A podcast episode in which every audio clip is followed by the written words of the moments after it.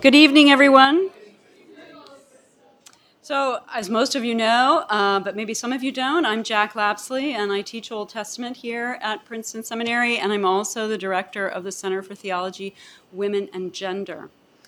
It's my pleasure this evening to introduce our speaker, Dr. Julie Claassens. She is a graduate of Stellenbosch University, but more importantly for us, she's a graduate of Princeton Theological Seminary and we are thrilled to have her back. Uh, she earned her PhD in Old Testament here in 2001. She is currently the chair of the Department of Old and New Testaments at the University of Stellenbosch in the Faculty of Theology, and she is also um, the head of the gender unit there.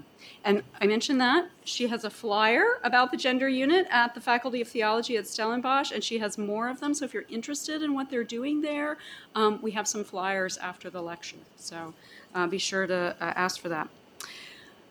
Professor Claassens is the recipient of numerous awards, including the prestigious von Humboldt Prize. She's the author and editor of over 50 articles and essays, the editor of four books, and the sole author of three more, including uh, in 2004, The God Who Provides Biblical Images of Divine Nourishment. In 2012, Mourner, Mother, Midwife Reimagining God's Liberating Presence. And most recently, just last year, her book, Claiming Her Dignity Female Resistance in the Old Testament, which received an award from the Catholic Press Association this year. It's a special pleasure to welcome Julie back to PTS. Um, I remember fondly her uh, sitting on in on her uh, oral exams for her doctorate. I don't think she remembers it that fondly, but I remember fondly uh, participating in that. Um, and in any case, I think we all knew then that she would go far in the field, and so she has, and we are delighted to have her back.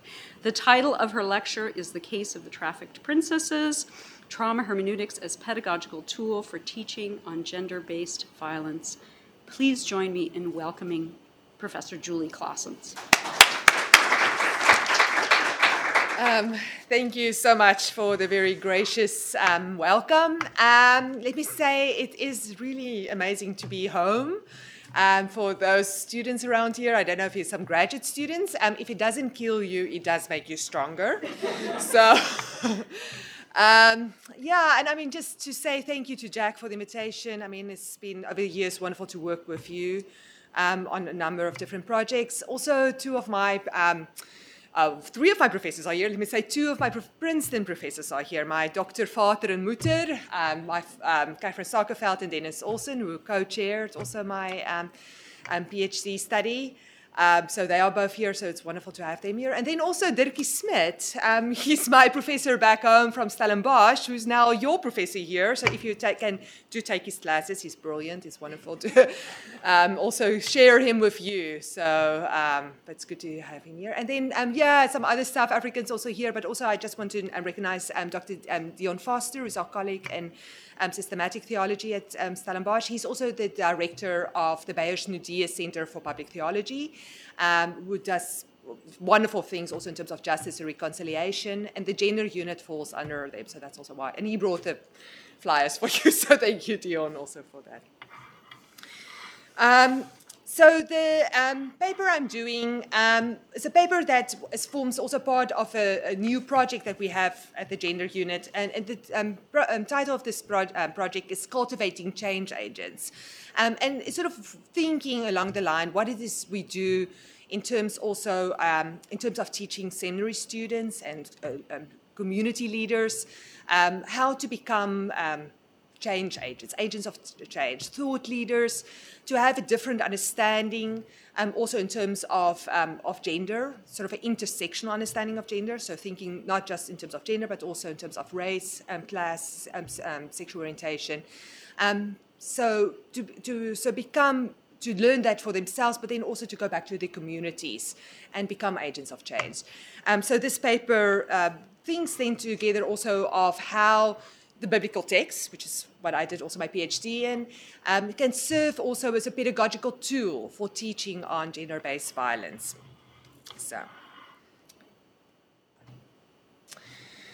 The End Rape Culture um, campaign in Stellenbosch in 2016 was marked by two striking occasions.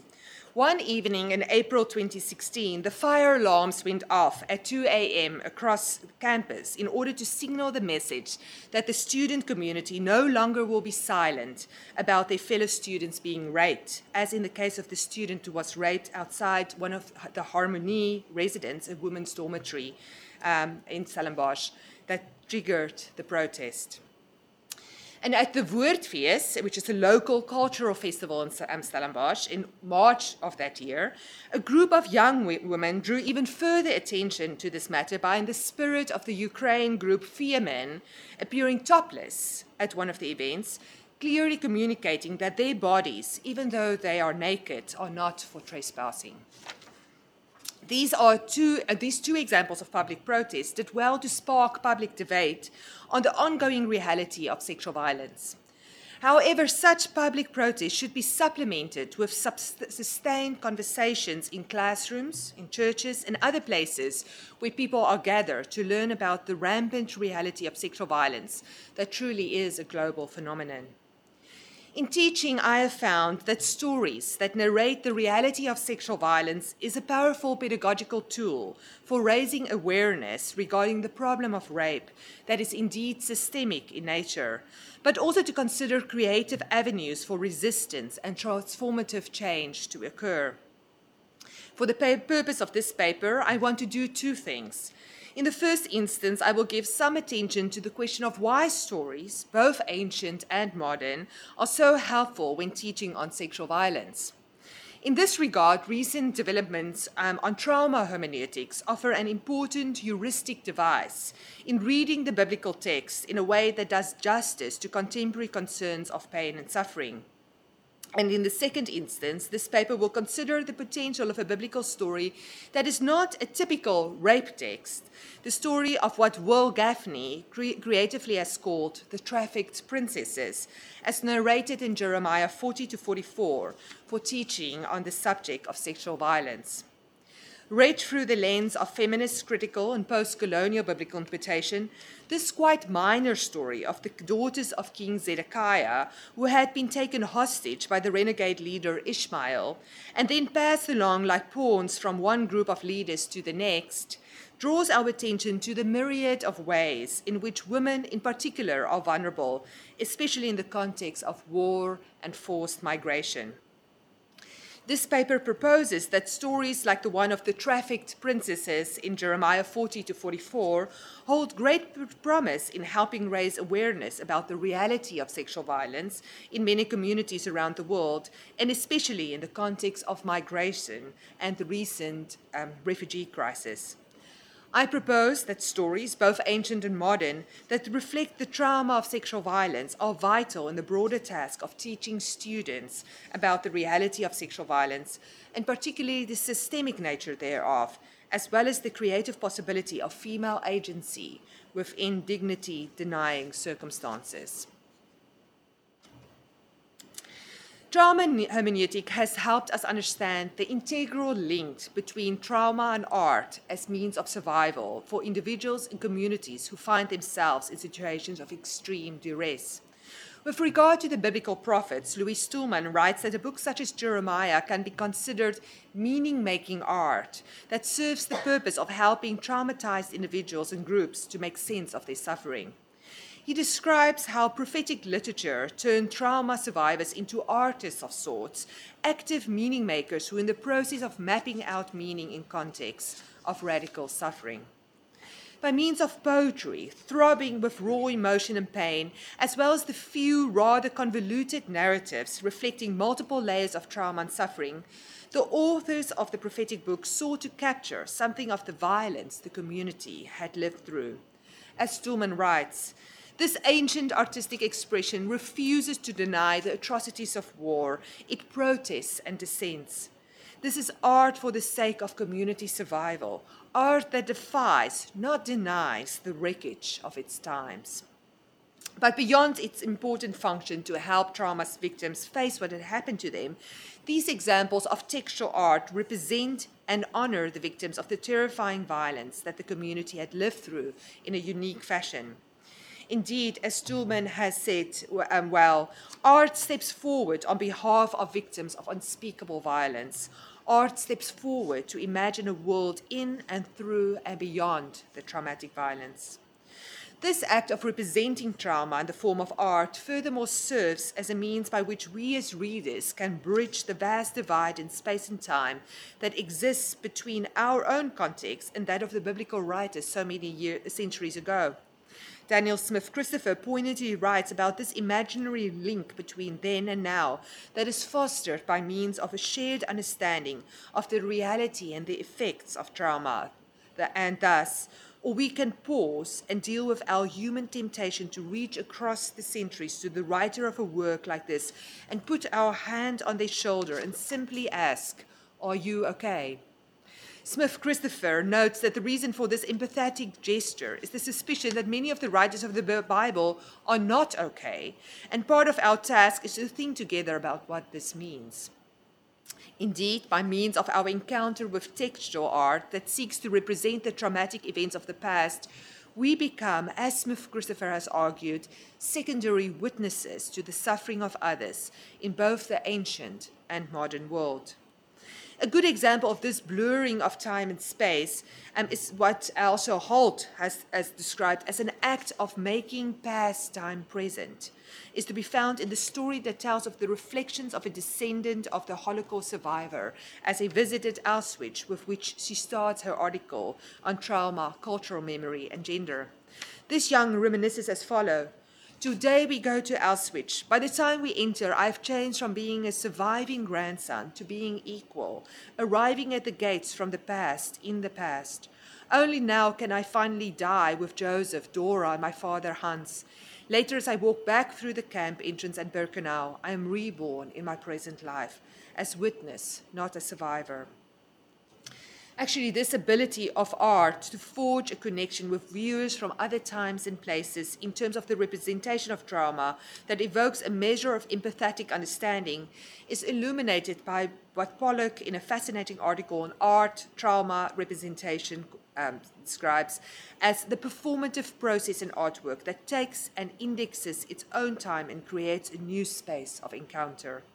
This virtual encounter, facilitated by the artistic expression of an individual group from a long time ago in a different corner of the world, serves, according to Pollock, as a trans-subjective border linking with its own known and unknown others, its own and others' histories, its own sensitivities to the world. By means of this aesthetic encounter, the reader, viewer is transported into other spaces and times in an equally affecting way, which can only resonate in the reader because of the specificities he or she brings to the artwork. Moreover, Pollock notes that a particular artistic expression may resonate on some unconscious level with the reader viewer that might not have been evident before. This transsubjective border linking is illustrated well in the story for which Holt ends her article. She, she writes how another Jewish youth, when he was looking at a display of shoes from some of the Holocaust victims at Majdanek, looked down at his own shoes, and upon seeing that the shoes on display did not look that much different from his own, he concludes, It seems as though every shoe here is my shoe with regard to this ability of stories as expression of contextual art to both represent trauma and forge a connection across time and space in an aesthetic encounter that creates new levels of awareness and insight. In the following section, we will look at one particular story that narrativizes the plight of a group of migrant women who are passed along from one renegade leader to another and the potential it holds to speak about the ongoing reality of sexual violation. The story of the trafficked princesses, as Wil Gafney so intriguingly calls these royal princesses in Jeremiah 40 to 44, is embedded in a much larger story of violence and murder. In the first 39 chapters of the book of Jeremiah, the reality and the effects of the Babylonian invasion and exile are captured in some of the most graphic and brutally honest poetic images as the traumatized prophet, representing the traumatized people, seeks to come to terms with the devastating calamity. In Jeremiah 40 to 43, an episodic narrative is told that outlines some greatly traumatic events that transpire in the aftermath of the Babylonian attacks. One reads in Jeremiah 40 of the shocking events of the assassination of the newly appointed governor Gedaliah, who in Mizpah had sheltered some members of the royal household, including a number of Judean princesses. The assassination of the governor and his officials by the renegade leader Ishmael is followed by the so called Mizpah massacre that saw the ruthless murder of 80 survivors from the towns of Shechem, Shiloh, and Samaria, who had arrived wounded and humiliated in Mizpah after the Babylonian invasion. These 80 men that were so brutally slain had traveled to Mizpah in order to bring grain offerings and incense to the temple of the Lord, hence turning to God amidst their great anguish. Outside of the city, a seemingly concerned Ishmael came forward to greet them, um, weeping, we said in Jeremiah 41 6. After inviting the weary travelers into the city to meet Gedaliah, whom the reader knows has been murdered, Ishmael proceeds to slaughter them, throwing their bodies into a deep cistern. It is at this point of the narrative, a context of terrifying violence and mass killing, that we encounter the story of the Judean princesses. After the massacre at Mizpah, Ishmael continues his rule of terror by taking captive the survivors, including the king's daughters, and sending them into exile to Amnon. Ammon. The plight of these royal princesses does not end here, though. They are passed off to yet another military leader, Johanan, who, when upon hearing the terrible things that Ishmael had done, together with his men, go to fight against Ishmael. This military offensive proves successful when Johanan manages to free all the people that Ishmael had taken into captivity. On the one hand, what one could view Johanan as the great liberator who has led all the people, the soldiers, women, children, and eunuchs who had been taken hostage by Ishmael out of, out of captivity. However, when viewed from the perspective of the trafficked princesses, we see that once again these women have no voice and no choice as they are being passed along from one male leader to the next.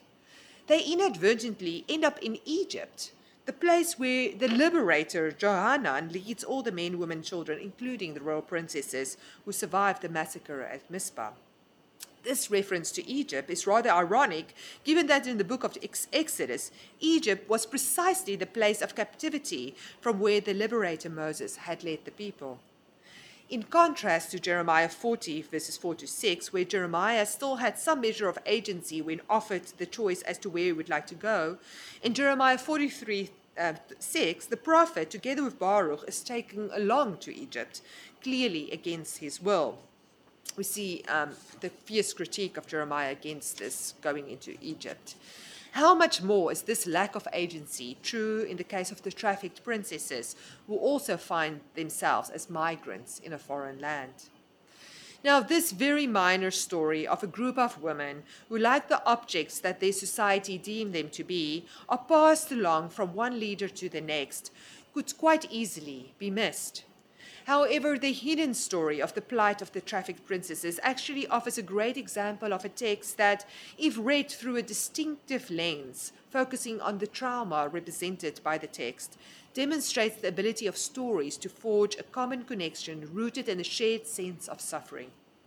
This story narrates not only the trauma of the ongoing reality of the damaging effects of empire and the power struggles that followed in its wake, but also the conceivable reality of sexual violation.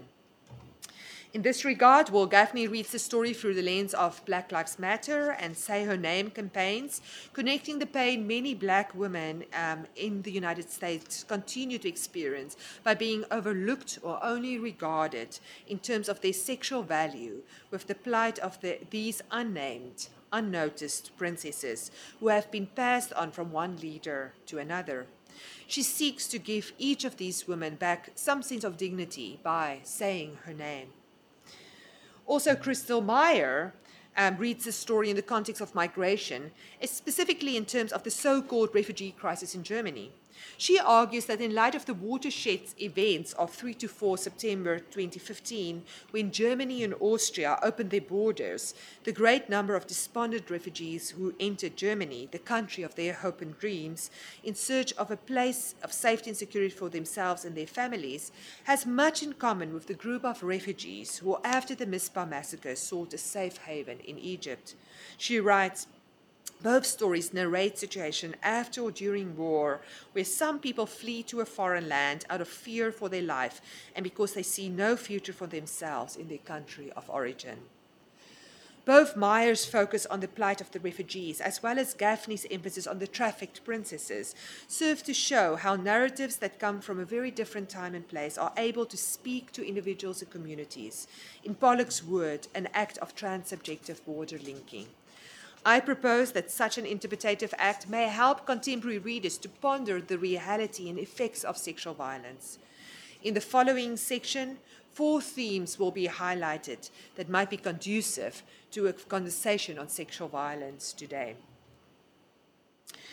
In the first instance, we see how the hidden story of the trafficked princesses, as told in Jeremiah 40 to 44, encouraged us to, um, to with, witness witness the trauma of those women to continue to experience violation, objectification. This story thus draws our attention to the vulnerable bodies of women who are objectified, sexualized, and commoditized, then, but sadly till this day, in all corners of the world.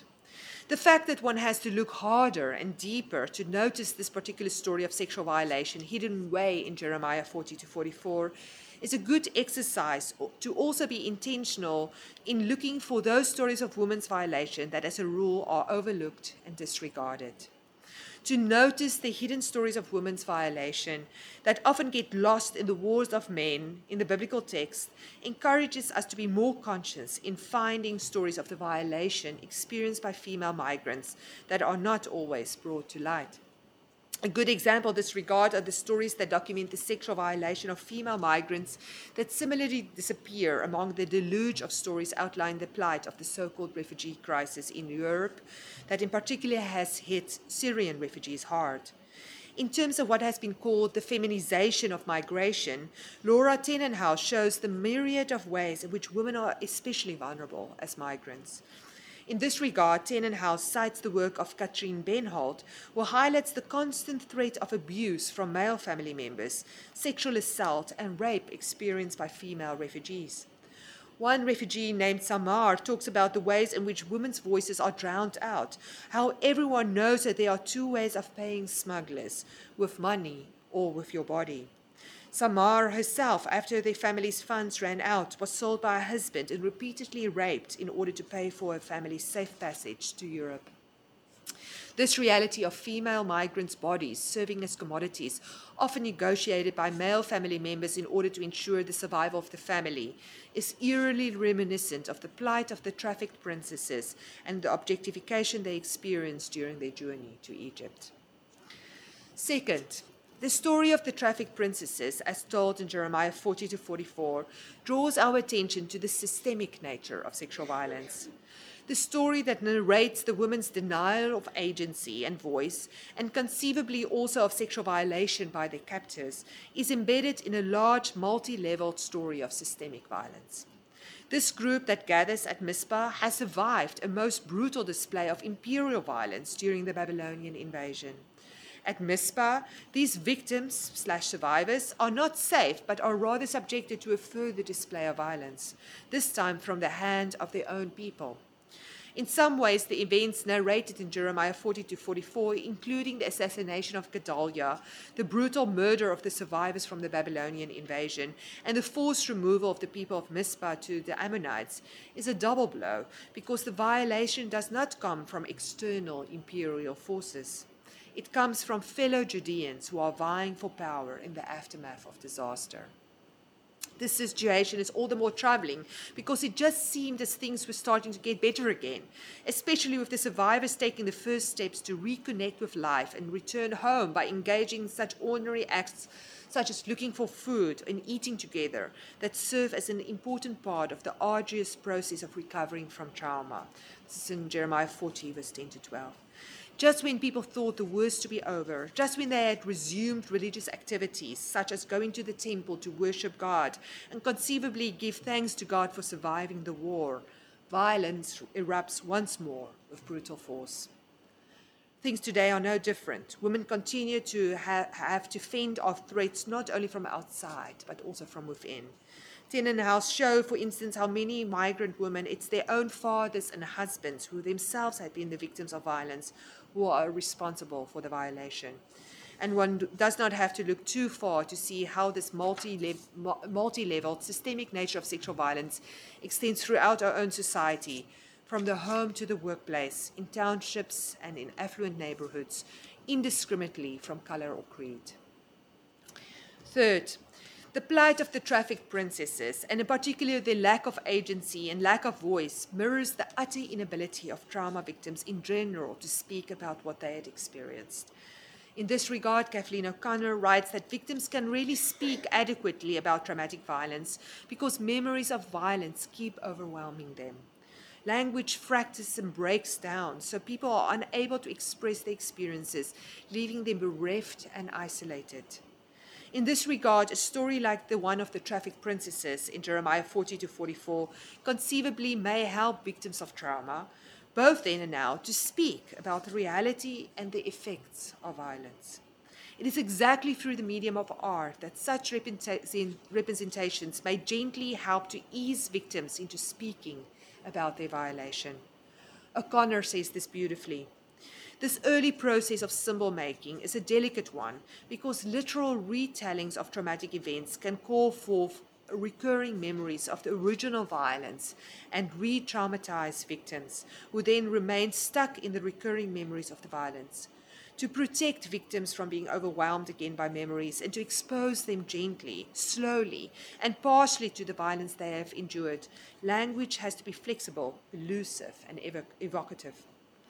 Ironically, it is thus exactly the absence of the trafficked princess voices, coupled with a profound lack of agency, that, quite similar to the plight of the prophet Jeremiah and his scribe Baruch, serves a, symbolic function and that represents the suffering of the people as a whole.